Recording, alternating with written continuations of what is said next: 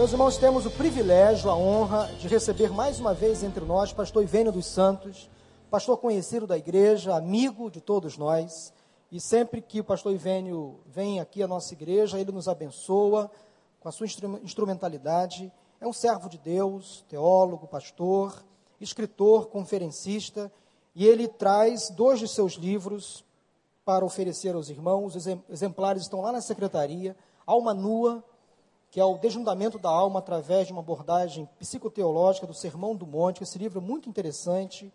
E talvez o mais conhecido, mais lido, Santidade ao seu alcance, como compreender a revelação divina, a santificação, como um, não como um esforço humano, mas como uma graça de Deus. Você pode adquirir esses livros lá na secretaria após o culto. Pastor Iveiro, um privilégio tê-lo conosco. Deus o abençoe mais uma vez. Amém? Vamos ouvir o que Deus tem nos falar na manhã de hoje.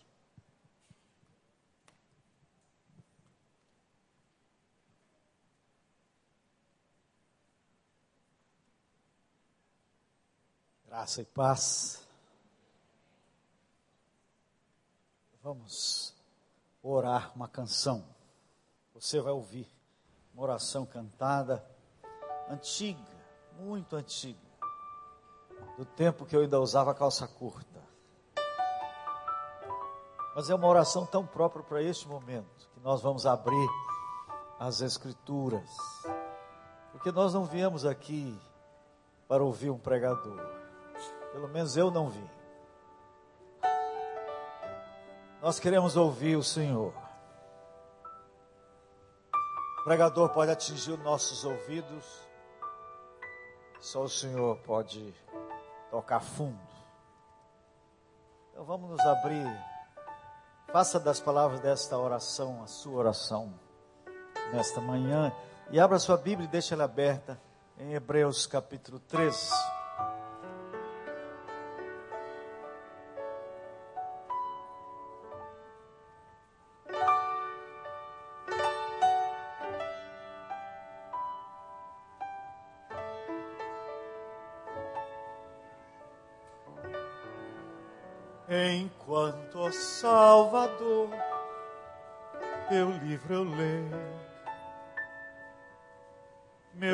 Olhos vêm abrir, pois quero ver da mera letra além a ti, Senhor.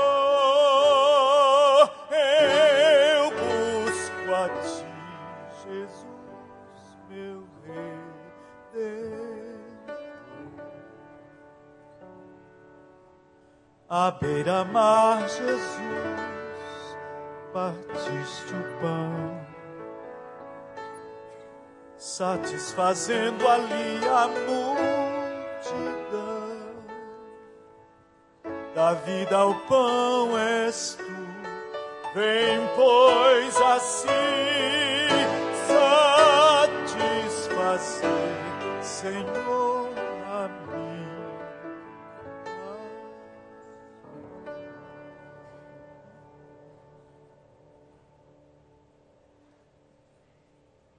Seja constante o amor fraternal. Não negligencieis a hospitalidade, pois alguns, praticando-a sem o saber, acolheram anjos. Lembrai-vos dos encarcerados, como se presos com eles, dos que sofrem maus tratos, como se com efeito vós mesmos, em pessoa, fosseis os maltratados. Digno de honra entre todos seja o matrimônio, bem como o leito sem mácula, porque Deus julgará os impuros e adúlteros. Seja a vossa vida sem avareza.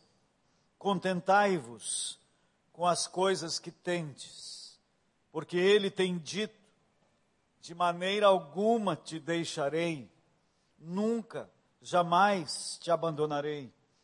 Assim afirmemos confiantemente: o Senhor é meu auxílio, não temerei. Que me poderá fazer o homem? Lembrai-vos dos vossos pastores, os quais vos pregaram a palavra de Deus e considerando atentamente o fim de sua vida, imitai a fé que tiveram. Jesus Cristo, ontem e hoje, é o mesmo e o será para sempre. Não vos deixeis envolver por doutrinas várias e estranhas, porquanto que vale é estar o coração confirmado com graça, e não com alimentos, pois nunca tiveram proveitos que com isto se preocuparam. Possuímos um altar, do qual não tem direito de comer os que ministram no tabernáculo, pois aqueles animais cujo sangue é trazido para dentro do Santo dos Santos pelo sumo sacerdote como oblação pelo pecado, têm o corpo queimado fora do acampamento. Por isso foi que também Jesus, para santificar o povo pelo seu próprio sangue, sofreu fora da porta.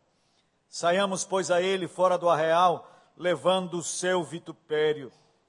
Na verdade, não temos aqui cidade permanente, mas buscamos, buscamos a que há de vir, por meio de Jesus. Pois, ofereçamos a Deus sempre sacrifício de louvor, que é fruto de lábios que confessam o seu nome. Não negligencieis igualmente a prática do bem e a mútua cooperação, pois com tais sacrifícios Deus se compraz. Obedecei aos vossos pastores e sede submissos para com eles, pois velam por vossa alma como quem deve prestar contas, para que façam isto com alegria e não gemendo, porque isto não aproveita a vós outros.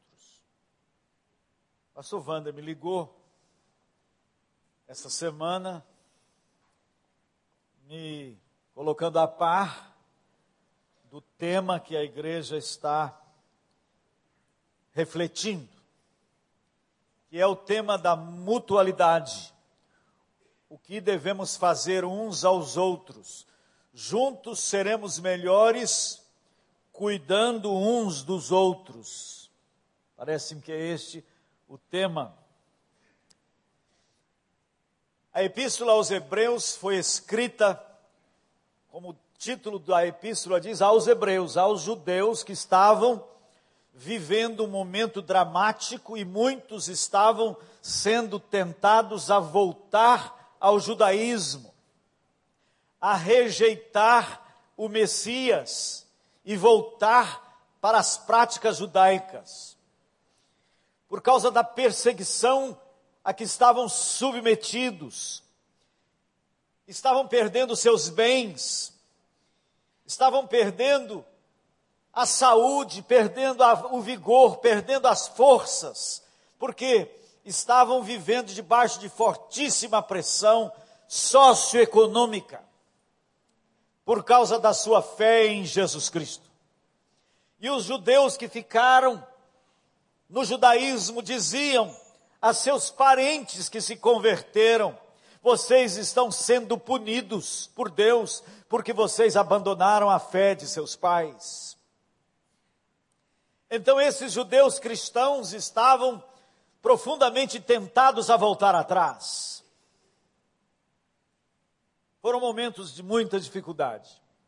E a epístola aos Hebreus tem um tratado teológico seríssimo Toda ela é uma proposta de que a, Jesus é melhor, Jesus é melhor do que Moisés, Jesus é melhor do que o templo, Jesus é melhor do que as ofertas entregues no templo, Jesus é melhor que Arão, sacerdote, e assim o escritor aos Hebreus desenvolve a superioridade de Cristo sobre o judaísmo. E ele está praticamente terminando seu tratado teológico, e o capítulo 13 é como aquelas observações que fazemos numa carta, como se colocássemos assim, em tempo.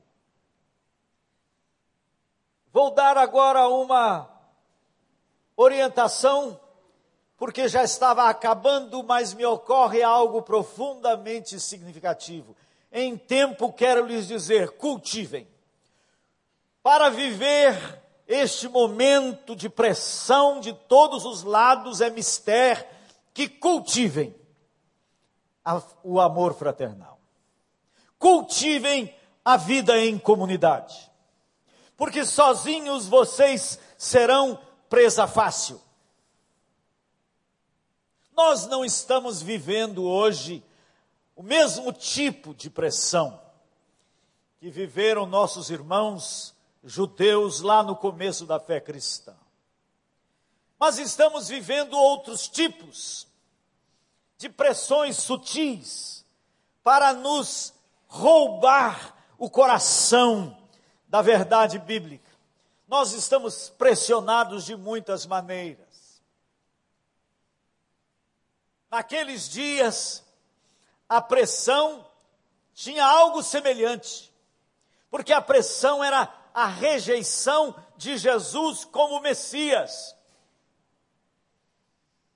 Nós estamos vivendo um, num tipo de pressão diferente, mas com a mesma conotação.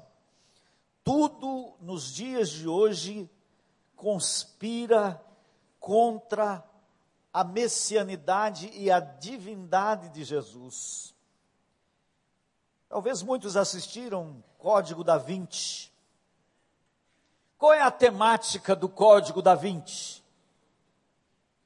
De que Jesus é apenas um bom homem, que ele não é o Messias prometido a Israel, e mais do que isto, que ele não é Deus conosco. Essa é a temática da chamada nova era. Jesus é apenas um guru no meio do panteão dos deuses. E tudo nessa sociedade está sendo conduzido a uma postura anticristo. Nos dias de hoje, não há uma pregação frontal ateísta.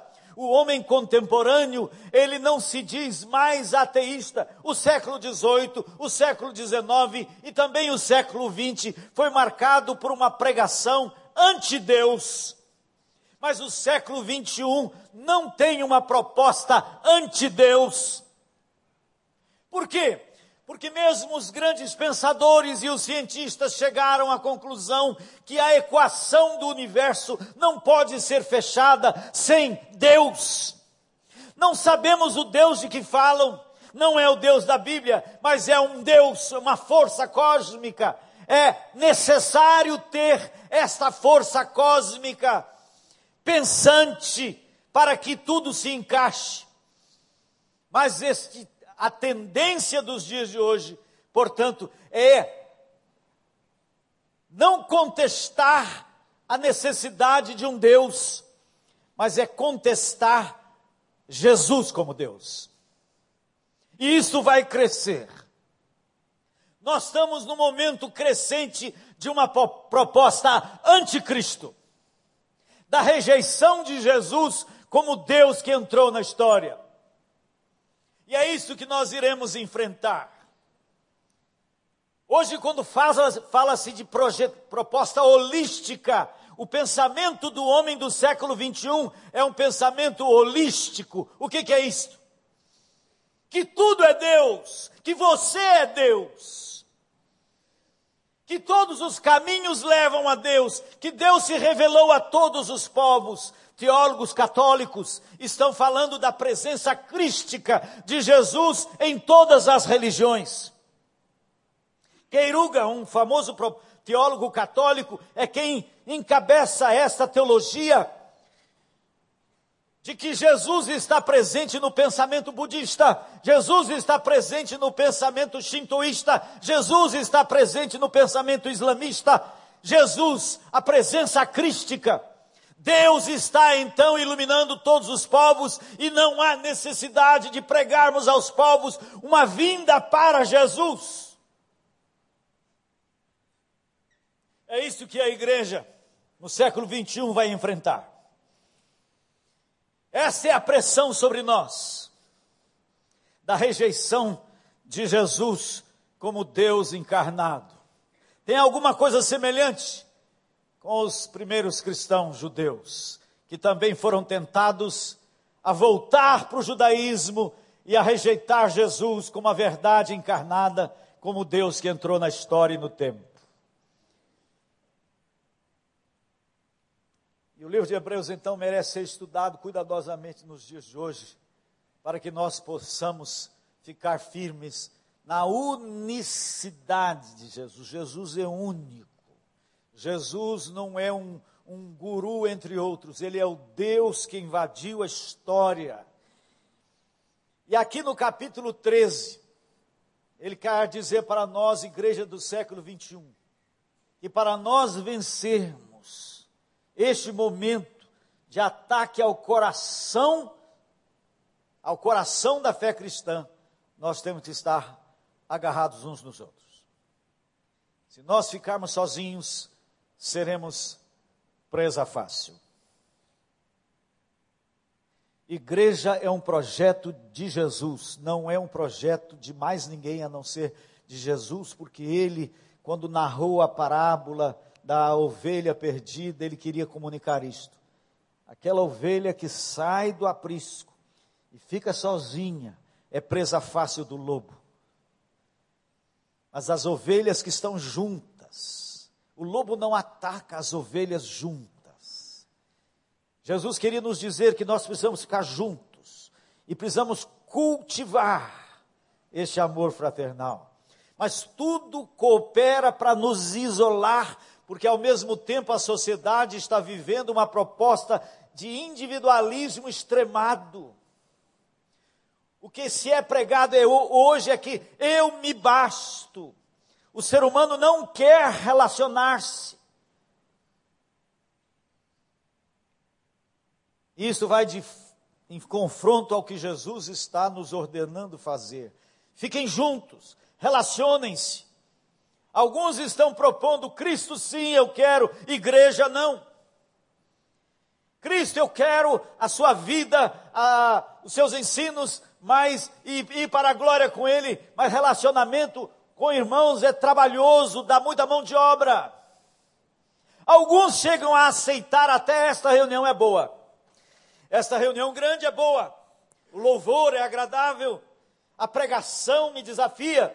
Mas Relacionar eu não quero. Não, va, não vai haver atalho para esta igreja. Eu gosto muito dessa igreja. Mas se esta igreja não caminhar para os núcleos pequenos, ela não sobreviverá. Se ela não se expressar através das igrejas nas casas, ela não sobreviverá. A reunião grande não é suficiente. Eu ganhei um papagaio, já até contei isso aqui. Ganhei um papagaio uma vez e eu queria ter um papagaio solto lá no quintal de casa, que eu achava lindo. Eu tenho um amigo que tem um papagaio, ele, eu chego lá, pego ele no dedo, põe nas costas. Aí eu ganhei um papagaio. E a pessoa que me deu o papagaio, eu falei assim: como é que eu faço para. Eu não queria com a, com a correntinha na perna. Ele falou: tem que cortar a asa. Então eu fui lá e tosei as duas asas do meu papagaio. E minha casa é cercada de muros, não tinha nenhum gato na vizinhança, deixei o meu papagaio solto. Quando chego de tarde, foi, vou procurar meu papagaio para brincar com ele e não acho. Não há evidência de nenhuma, nenhum crime cometido contra ele. E a minha conclusão é que o papagaio voou, foi embora. E fui reclamar com a Tânia. Tânia, o que, que aconteceu? O papagaio voou. Ela falou, mas o que, que você fez? Eu cortei as duas asas. Não, era para cortar só uma. Aconteceu o seguinte: cortando uma, ele fica com uma grande e uma pequena, então não tem aerodinâmica. Mas você cortou as duas igualmente, mesmo com o cotoco, ele teve aerodinâmica. Irmãos, a igreja, reunião grande é muito importante. Todos os crentes reunidos, há um encorajamento nisso muito grande. Mas isso é uma asa. Precisamos da outra asa da reunião pequena. Do grupo caseiro, da igreja no lar. Porque só naquela reunião pequena é que nós podemos praticar estas coisas de Hebreus 13. Não dá para praticar nessa reunião. Nessa reunião a gente chega com um sorriso nos lábios, oh, aleluia irmãos. Glória ao Senhor. Tudo bem, tudo bem. Você pode estar sangrando, mas você não tem coragem de expor sua dor, seus conflitos, suas necessidades. Aqui dá para a gente se esconder uns dos outros. Na reunião pequena na casa, não tem como se esconder. Eu, eu treino os líderes e os grupos das casas dizendo: tem duas coisas, tem uma coisa, tem uma coisa proibida na reunião da, da igreja no lar. É proibido aconselhar. Quando alguém abre uma luta, uma, dificuldade, um sofrimento, a tendência, lá vem os conselheiros. Ah, todo mundo quer resolver o problema porque nós não conseguimos conviver com a dor do outro e nós nos sentimos culpados e achamos que temos que ter uma solução. Mas quando alguém, quando alguém chora, qual que é o mandamento bíblico? É, não é aconselhar os que choram, é chorar com os que choram. Só tem duas coisas quando alguém abre uma dor: é chorar. Quando alguém no nosso grupo abre uma dificuldade, eu digo assim, pra, se é uma senhora, não fica bem eu lá estar no chamego com a mulher, então eu digo para minha esposa, vai lá e abraça. Abraça. Bem abraçado. Podemos orar naquele momento, mas nunca aconselhar. Nunca. Depois, fora da reunião, se eu abrir espaço de algum aconselhamento naquele momento ali, não é momento de aconselhar. É de, se, é de se relacionar. Outra coisa que tem em igreja no lar que muitas igrejas não praticam, é que pensam que quando nos reunimos é sempre para estudar a Bíblia. Tem gente que passa a vida inteira escondida atrás da Bíblia. Estudamos altas teologias, discutimos e nunca ninguém fala de si. Igreja no lar não é para estudar a Bíblia. Pode até ter. Mas igreja no lar é para as pessoas se conhecerem, se relacionarem e abrirem seus compartimentos para sermos pessoas reais. Então, vamos voltar para o texto. No meio de, do sofrimento que o povo estava vivendo, a teologia da prosperidade não conseguia sobreviver entre eles, porque eles estavam perdendo as casas, eles estavam perdendo os empregos, e não tinha ninguém lá dizendo: Olha, nós vamos. Não tinha jeito, estava todo mundo na baba. Desempregados, com enfermidades, sofrendo na pele. Então, o autor de Hebreus vai nos dizer aqui sete princípios que temos que cultivar para que viceje o amor fraternal entre nós nesses dias. O primeiro princípio é o princípio da hospitalidade, é o princípio do receber, receber em casa. Nós precisamos abrir. Eu não sei como é que é o carioca, dizem que ele é mais aberto. Mineiro é assim. Ah, eu não fui na sua casa porque eu não queria dar trabalho. Aí um dia de púlpito eu falei, quando cheguei em Minas Gerais, eu falei, olha, aquelas pessoas que dizem para mim que é, não veio em minha casa porque não queria dar trabalho, estão me comunicando o seguinte: não venham na minha, não venha na minha casa porque você vai estar dando trabalho. É isso que eu ouvi. Dizem que o carioca é mais aberto para receber. Verdade, Franco? Mais ou menos. Esse é um princípio. Temos que abrir nossas casas. Não tem que ser casa linda. Não tem que ser casa rica. Tem que ser coração aberto para receber. E a palavra diz que alguns, sem saber, hospedaram anjos. Eu já hospedei alguns lá em casa que certamente não eram anjos, mas. Mas alguns anjos já passaram para minha casa. Se nós queremos cultivar o amor fraternal, nós temos que desenvolver o princípio de, do receber. É fundamental isto. E muitas mulheres, especialmente mulheres, ficam preocupadas que a casa tem que estar maravilhosa para receber. Não é verdade. Os melhores lugares que eu chego quando me hospedo é quando a, o coração está à vontade, quando a pessoa te acolhe e você come na cozinha e você pega na panela. Não é quando você senta numa mesa maravilhosa e você nem pode se mover direito. É quando você foi levado para a cozinha e você vive naquela intimidade gostosa porque foi recebido, acolhido. Então esse é um princípio. Primeiro princípio que o autor de Hebreus está dizendo: cultivem, cultivem o amor fraternal abrindo suas portas, recebam em casa. Segundo princípio é o princípio da solidariedade. Lembrai-vos dos encarcerados. Ele não está falando de gente que matou e roubou e está na cadeia. Ele está falando de irmãos que estão presos.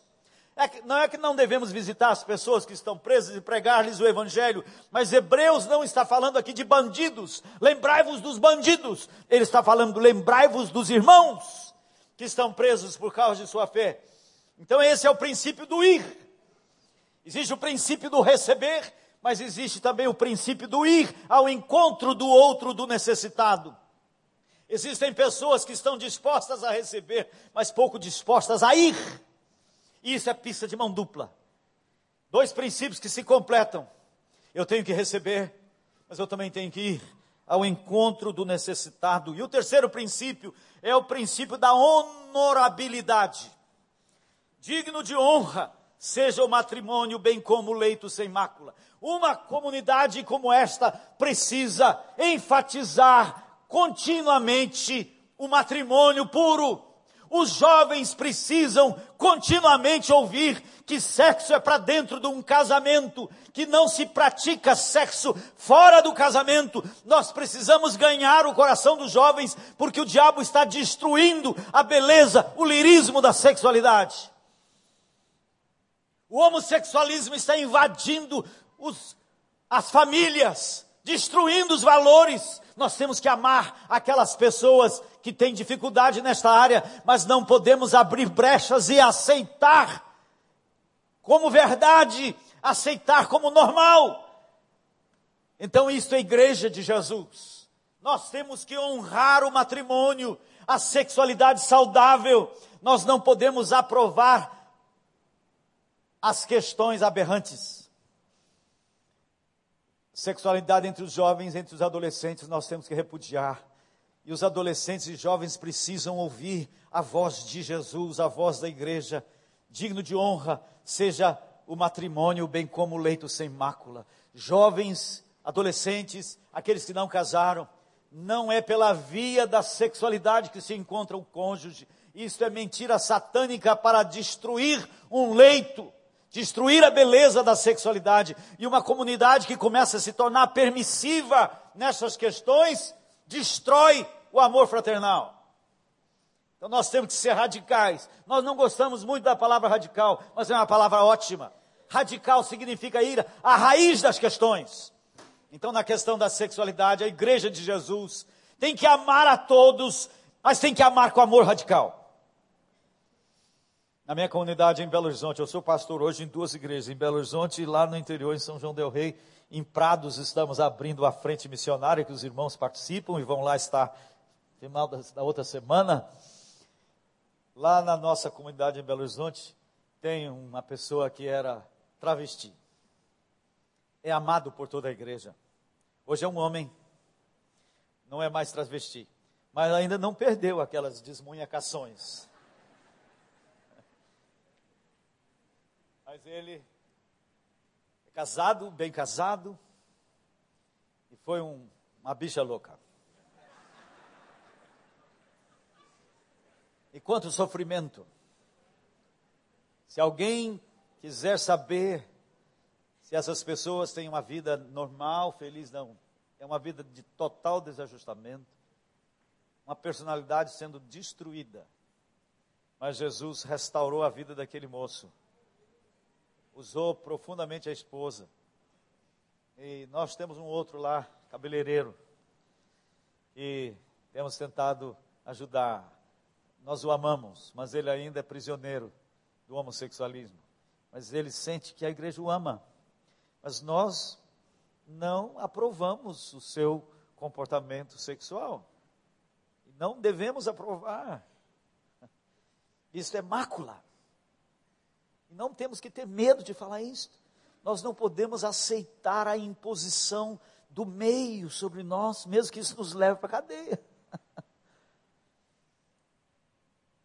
Terceiro princípio, então, princípio da honorabilidade. O quarto princípio é o princípio da simplicidade. Seja a, vossa, seja a vossa vida sem avareza, contentai-vos com o que tendes. Olha só que curioso que ele diz: nunca, porque ele tem dito: de maneira alguma te deixarei, nunca jamais te abandonarei. Assim afirmemos confiantemente: o Senhor é o meu auxílio, não temerei, que me poderá fazer o homem. Sabe o que o autor de Hebreus está dizendo? Não se agarre a mamon como sua segurança. Não pense que você tem que amealhar coisas e prestem atenção, eles estavam perdendo tudo. E ele está dizendo: contentai-vos com, o que tendes, não fiquem ajuntando para que a sua segurança esteja no ter. Não é o ter que dá a segurança, porque ele diz: de maneira alguma te deixarei, nunca jamais te abandonarei. Se o dinheiro se torna nossa fonte de segurança, ele se torna o nosso Deus. Assim afirmemos confiantemente o Senhor é o meu auxílio, não temerei. Que me poderá fazer o homem? Irmãos, a ostentação afasta o irmão. Eu já preguei aqui uma vez sobre o princípio da simplicidade. Naquela ocasião, trabalhei em cima de um paradoxo. Paradoxos são duas verdades aparentemente conflitantes. E o paradoxo que propus foi o seguinte: Contentai-vos com o que tendes e progredi o máximo que puderdes. Como conciliar isto? Então nós trabalhamos naquele nessa questão do progresso. O que, que é progresso? Nós não deveríamos então almejar é, melhorar situação financeira, nós não deveríamos então batalhar por um trabalho de mais rentabilidade, o que, que a Bíblia está dizendo sobre é, seja a vossa vida sem avareza, contentai-vos com as coisas que tendes. Ela está afirmando para nós o princípio da simplicidade. Você pode melhorar seus rendimentos, mas não perca a simplicidade. É muito fácil levantar o padrão socioeconômico, baixá-lo é uma dificuldade. Wesley dizia assim: ganhe o máximo que puder, economize o máximo que puder e doe o máximo que puder. O apóstolo Paulo escrevendo aos Efésios, ele diz assim: seja a vossa vida sem avareza, ele diz assim: aquele que furtava, não furte mais, antes trabalhe com as próprias mãos, para que tenha com que acudir ao necessitado. Veja qual é a motivação para trabalhar. Veja qual é a motivação para ganhar mais. Nós podemos estar sendo tão controlados pelo espírito deste mundo que nós pensamos que ganhar mais, ganhar mais dinheiro é para ter mais coisas e enchemos nossa vida de coisas. A motivação para trabalhar que a Bíblia nos dá é ganhar mais, para doar mais, para abençoar a outros. Quem furtava, não furte mais. Quem era desonesto no ganho, não seja mais. Antes, trabalhe com dedicação para que tenha com que acudir ao necessitado. Fantástico isso. Isso é vida de simplicidade. Aquele pregador americano que escreveu Vida com Propósito. Como chama? Rick Warren. Eu fiquei muito impressionado que o Rick Warren doou tudo. Tudo. E ganhou milhões, ficou rico da noite para o dia com a venda dos seus livros. E ele e a esposa entraram no acordo e doaram tudo, tudo. Não ficaram com nada. E hoje eles estão vivendo com o dízimo. Estão doando tudo para servir onde puder. nós podemos estar sendo dominados por o espírito de mamon, pela ideia de que se eu tiver, eu serei. Se eu tiver aquela casa maravilhosa, então eu serei importante. Se eu tiver aquele carro maravilhoso, as pessoas vão me respeitar. Se eu tiver, se eu tiver. E Jesus disse que no reino de Deus isso é insanidade. Porque ter sob minha guarda é para eu administrar, para abençoar a outros. Este é o princípio do Evangelho, este é o princípio que gera amor em comunidade. O quarto, o quinto princípio é o princípio da autoridade. Lembrai-vos dos vossos guias. Aqui diz guias, eu li pastores, porque guia hoje é coisa de espírita. Lembrai-vos dos vossos pastores. E no versículo 17 diz mais: obedecei aos vossos pastores. E sede submissos para com eles, pois velam por vossa alma como quem deve prestar contas, para que façam isto com alegria e não gemendo, porque isso não aproveita a vós outros. Deus coloca em cada comunidade pastores para pastorear o rebanho. E a palavra está dizendo às ovelhas: obedeçam a esses pastores, porque velam, cuidam, cuidam das vossas almas. É, Lembrai-vos deles, da fé que, que eles têm, e considere atentamente o fim de sua vida, imitai a fé que tiveram e obedeçam. Para uma igreja cultivar amor fraternal, tem que ter unidade nesses pastores, e esses pastores têm que ser modelo para o rebanho, e esse rebanho tem que obedecer aos seus pastores. Uma comunidade em que os pastores estão sendo continuamente humilhados, destruídos, em que a, a comunidade é rebelde, esta comunidade não desenvolve amor fraternal. Sexto princípio não vos deixeis envolver por doutrinas várias e estranhas. É o princípio da unidade. Meus queridos, eu antigamente pastoreava uma igreja em Belo Horizonte, a Igreja Batista Central de Belo Horizonte. Durante 11 anos fui pastor ali e havia doutrinas muito conflitantes naquela igreja. Era assim um, um conflito entre uma tensão muito grande entre muitos membros por causa de posições doutrinárias divergentes. E eu estava no meio segurando essas pontas. Eu me achava até meio virtuoso. Depois descobri que era burrice. Eu não conseguia entender Paulo falando aos filipenses que penseis a mesma coisa. Eu achava isso utopia. Não é possível pensar a mesma coisa. E eu vivia esse drama, segurando tendências espirituais conflitantes. Hoje eu vivo no céu. Porque descobri que é impossível ter unidade no povo, tem que ter unidade na cabeça.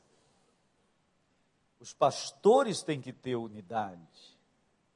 O rebanho vai seguir pastores que pensam igual. É fundamental a unidade. Para mim, hoje é uma das doutrinas fundamentais da nossa fé. Deus é unidade. Casamento tem que ser unidade. O mistério no casamento não é que meio mais meio é igual a um. É comum a gente ouvir pessoas dizer: Você já encontrou sua cara metade? Como se o homem fosse uma metade, a mulher fosse outra metade, um meio mais meio igual a um. Que mistério é aí? Não tem mistério nenhum. O grande mistério é que o homem é um ser inteiro, a mulher é um ser inteiro. E quando os dois se casam, se tornam um ser inteiro. Deus é um, e é Pai, Filho e Espírito Santo. E a igreja é para ser um.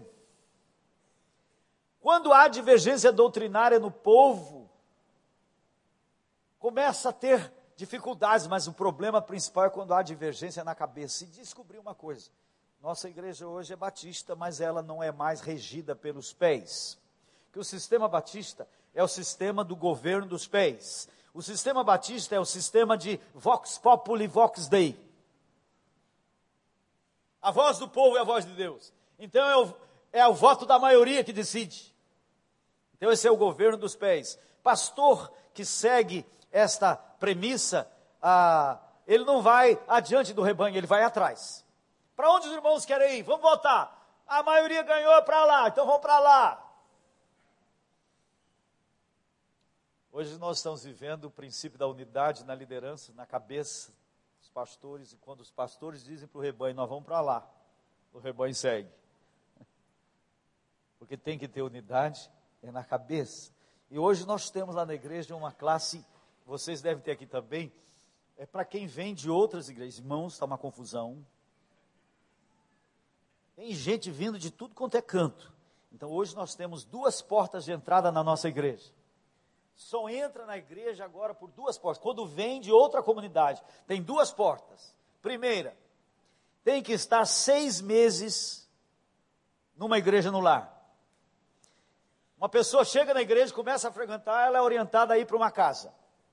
Só depois de estar seis meses frequentando uma casa que ela pode ser aceita como membro da igreja maior. E a segunda porta é, tem que fazer uma classe de reciclagem eclesiológica. Pode ter 200 anos de crente, tem que ir para lá. Pode ser pastor, tem que ir para lá.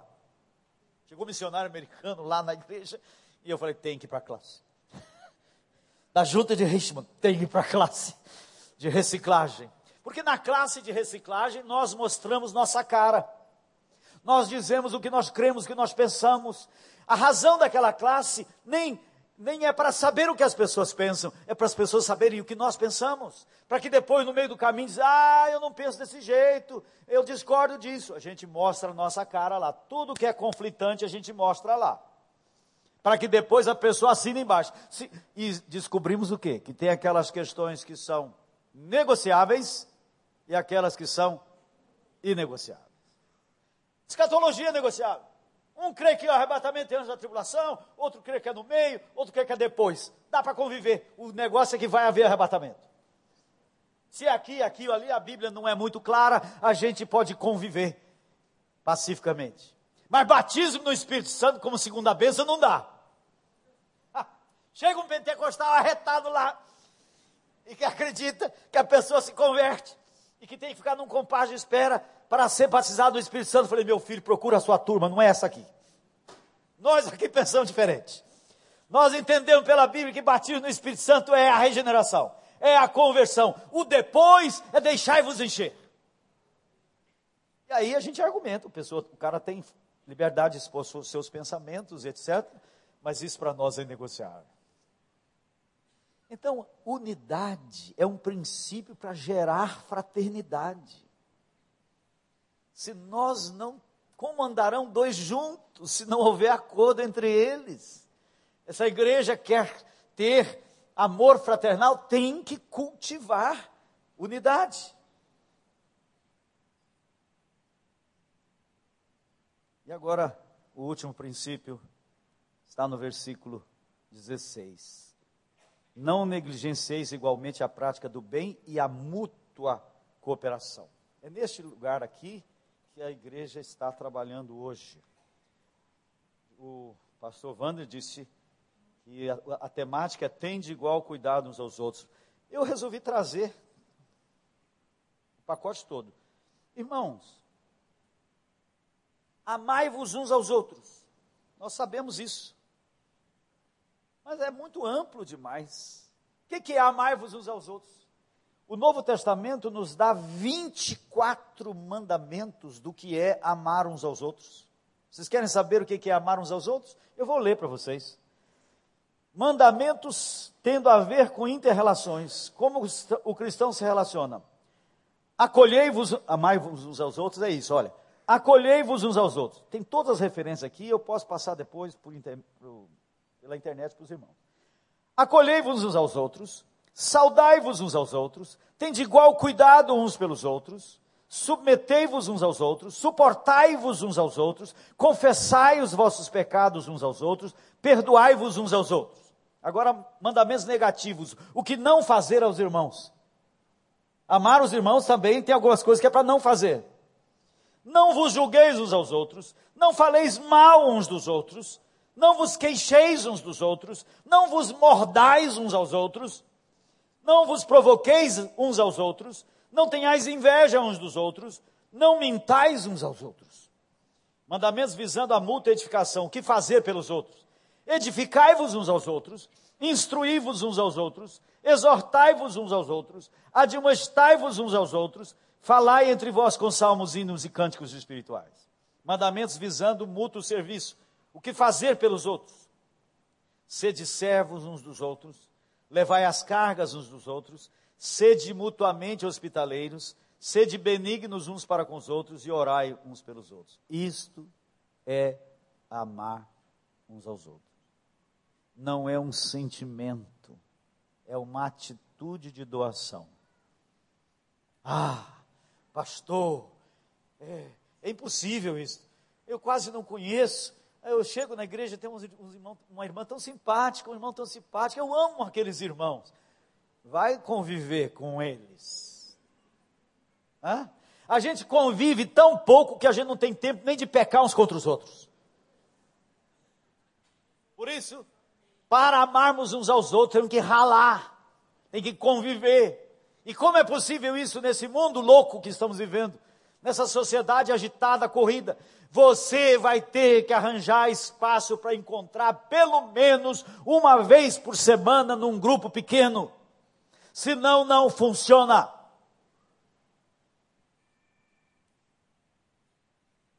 Foi John Powell, um cara fantástico padre americano, escreveu um texto maravilhoso sobre o segredo do amor eterno.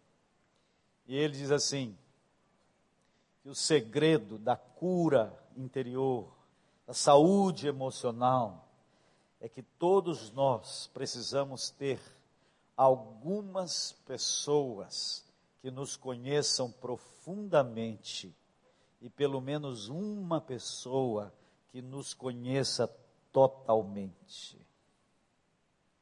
Eu diria aos irmãos que essas algumas pessoas que nos conheçam profundamente deveria ser a sua igreja no lar, a sua célula. Você conviver com pessoas que vão começar a conhecê-lo.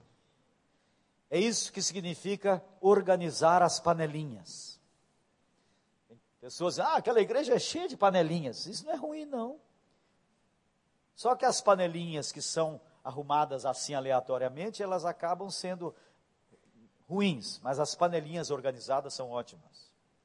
Olha que coisa boa num domingo de sol maravilhoso como este, a gente ter uma, um, um almoço, um, um clube da panela. Vamos almoçar juntos. Conviver, conviver. Então essa igreja está caminhando nesse rumo, não é?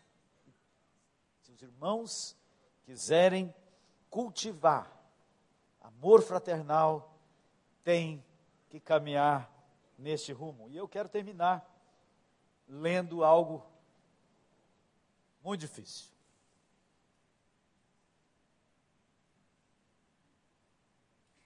Uma segunda maneira de nós cultivarmos amor fraternal dentro do grupo é firmando o pacto de vida em comunidade. Oito pactos. Vou ler. Primeiro, pacto da afirmação da graça. Isso, irmão, só é praticável num grupo pequeno, que as pessoas se relacionam, que as pessoas começam a, a, conviver na intimidade. Nessa reunião aqui, não dá para praticar isso. Pacto da afirmação da graça. Eu escolho amá-los edificá-los, aceitá-los como irmãos e irmãs. Eu decido amá-los como são e não como deveriam ser. Nada irá me impedir de amá-los e entendo o amor não como um sentimento, mas como uma atitude de serviço.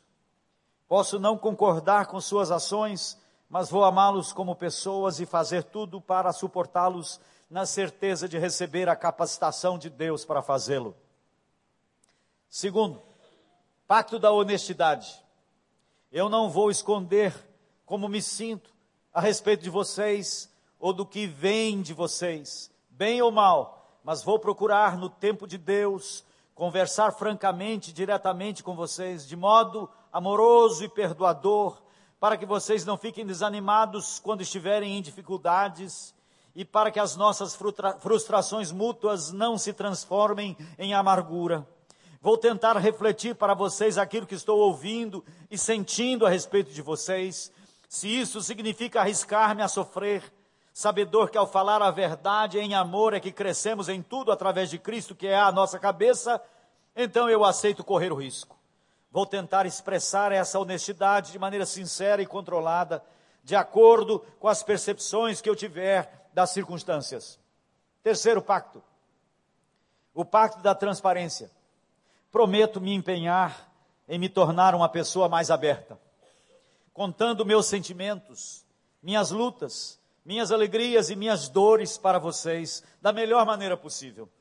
Desejo sinceramente praticar isso, por saber que eu preciso de vocês nessa minha caminhada, pois certamente não conseguirei nada sozinho. Prometo-lhes também completa lealdade, não revelando nada que for negativo daquilo que for falado em nosso meio. Pacto da oração. Eu faço um pacto de orar por vocês regularmente, crendo que o nosso amado Pai deseja que oremos uns pelos outros e peçamos as bênçãos que todos precisamos. Não serei um membro passivo, mas sim um participante espiritual, desejoso de entrar na situação de vocês e auxiliá-los a levar os seus fardos em oração. Quinto, pacto da disponibilidade. Aqui estou se precisarem de mim. Tempo, energia, entendimento e bens estão à disposição de vocês se precisarem. Dou essas coisas a vocês numa disposição que tem prioridade sobre as outras exigências que não estão debaixo deste pacto. Pacto de cuidado mútuo. Vou procurar encontrar um companheiro ou companheira que seja para mim e eu seja para ele um apoio contínuo a quem, com sinceridade e abertura, irei prestar contas da minha vida. Vou dar a vocês o direito de me questionar, confrontar e desafiar em amor quando estiver falhando em algum aspecto da minha vida com Deus, com a minha família ou com o meu crescimento espiritual em geral. Confio que vocês serão usados por Deus para me corrigirem quando necessário for, pois preciso da sua correção e repreensão, de modo a aperfeiçoar meu ministério dado por Deus no meio de vocês. Faço o pacto de não reagir. Sétimo, pacto da assiduidade. Vou considerar o tempo normal que meu grupo investe semanalmente como um tempo sob a mão discipuladora de Cristo em nosso meio. Não entristecerei o espírito, nem impedirei o seu trabalho na vida dos meus irmãos pela minha ausência, exceto em casos de emergência. Somente com a permissão do Senhor em oração vou considerar a ausência uma possibilidade.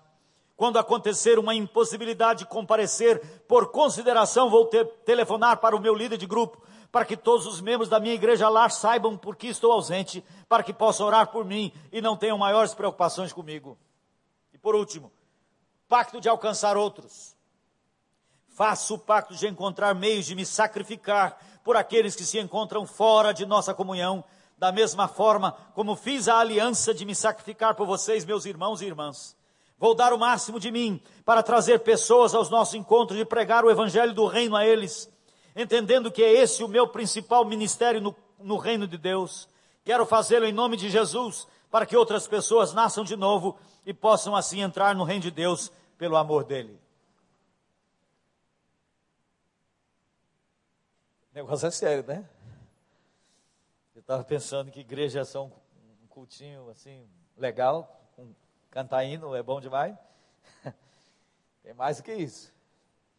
Será que nós queremos isso? Eu digo mais a vocês: se a igreja contemporânea não assumir esses pactos, ela vai para o ralo. Nós estamos em um momento da história, ou nós assumimos esse negócio para valer, ou nós não vamos dar conta. Nós cantamos, eu preciso de ti, tem uns hinos bonitos que a gente canta, mas fica isso só no hino cantado. Nós precisamos uns dos outros desesperadamente. Nós vamos cantar um, algum canto que fala Eu Preciso de Ti. Qual que é? Arranja um aí, por favor. Aliança, aliança do Senhor, eu tenho com você. Não tem um assim? Ou tem aquele outro, que é melhor ainda? Tem um outro, aquele. Deixa eu cantar um velho, vai. eu gosto daquele que de alto preço. Alto preço. E eu quero, o, texto é assim, de sermos um só coração no Senhor. Eu tô dizendo, quero pagar o preço de ser um só coração. Vamos cantar de pé. Já está ficando velho, agora cântico é assim, um negócio. Gente, a gente abandonou o cantor cristão, jogou fora. Tem hino bom demais lá, vocês têm que cantar de vez em quando algum. Hoje eu cantei um, você viu que era bonito e bom? Muita gente pensa que tem que cantar o mais moderno, que está na crista da onda e esquece para trás. Não, nós temos que cantar tudo, porque quando cantamos uma coisa lá, de Lutero, castelo forte é nosso Deus. Nós sabemos que nós não estamos inventando a roda, que nós temos uma trajetória histórica. Então, tem cante de vez em quando, vocês louvor, tem que resgatar alguns que vão ficando para trás. Quanto tempo faz que vocês cantam aqui aquele cântico da década de 60? Jesus é o Senhor. Faz um milênio, maravilhoso, ficou para trás. Alto preço do Azaf Borba, já ficou para trás. Vamos cantar ele agora. Eu sei que foi pago alto preço para que contigo eu fosse um, meu irmão. Sei que foi pago um alto preço para que contigo eu fosse o meu irmão. Quando Jesus derramou sua vida, Cumprimente quem está ao seu lado. Aperte a mão. Ele pensava Dê a mão. Mim pensava em nós. Porque você canta para Deus, mas falando com o seu irmão. Eu sei que foi pago um alto preço. Vai tocando quem está à sua frente, atrás de você. Para que contigo eu fosse o meu irmão. Quando Jesus derramou sua vida, Peça perdão. ele pensava em ti. Ele pensava em mim, pensava em nós. E nos via redimidos no teu sangue, lutando um bom combate do Senhor,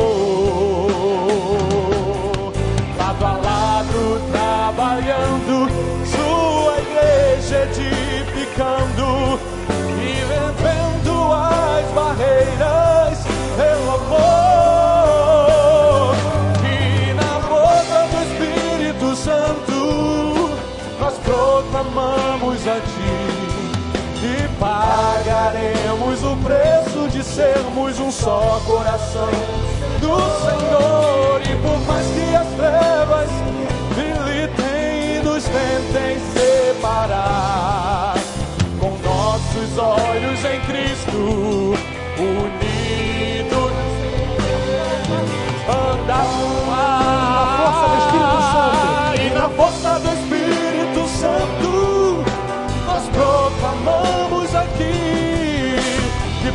pagaremos o preço de sermos um só coração do Senhor. E por mais que as trevas militem, que nos tentem separar, com nossos olhos em Cristo, unidos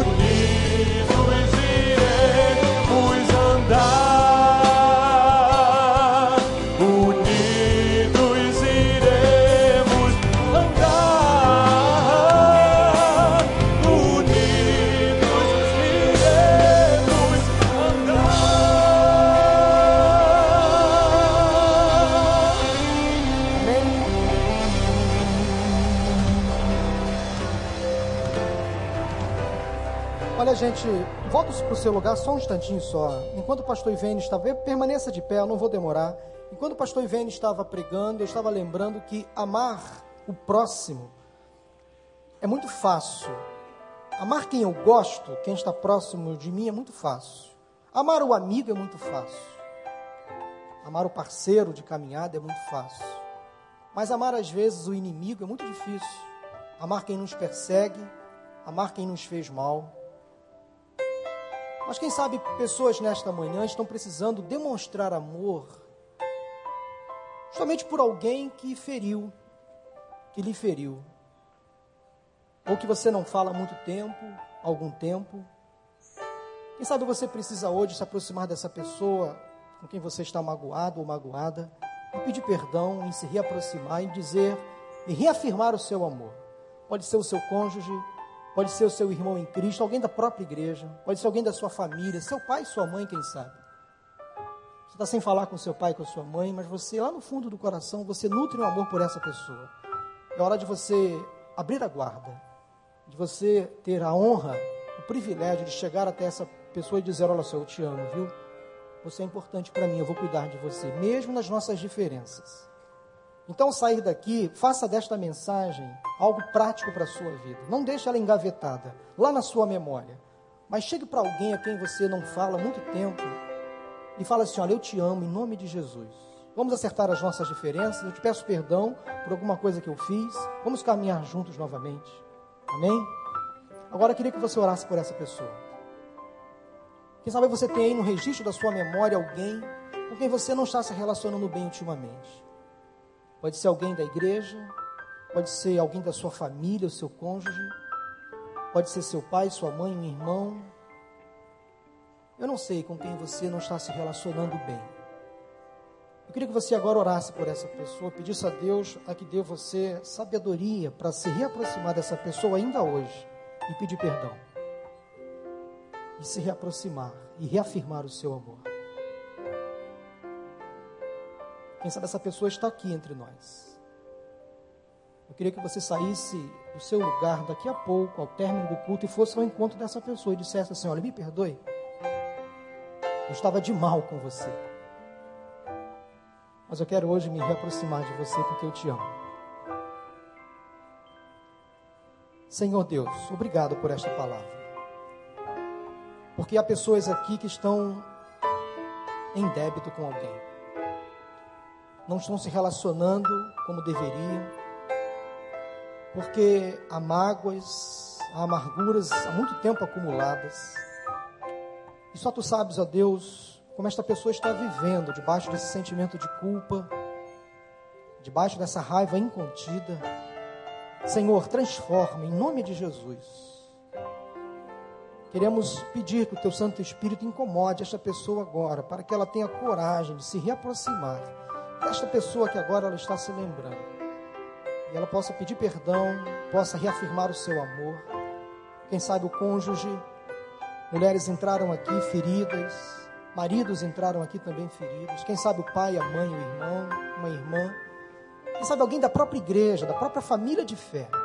Quem sabe há pessoas aqui que não estão se falando, Deus que nesse momento, após o culto, haja reaproximação, que haja confrontação, que haja quebrantamento nesses corações. Pai, é o meu pedido, em nome de Jesus. Porque nós queremos ir agora para casa em paz, leves e transformados pela palavra que acabamos de ouvir. Pois assim cremos, em nome de Jesus. Amém. Amém. Amém. Vamos em paz.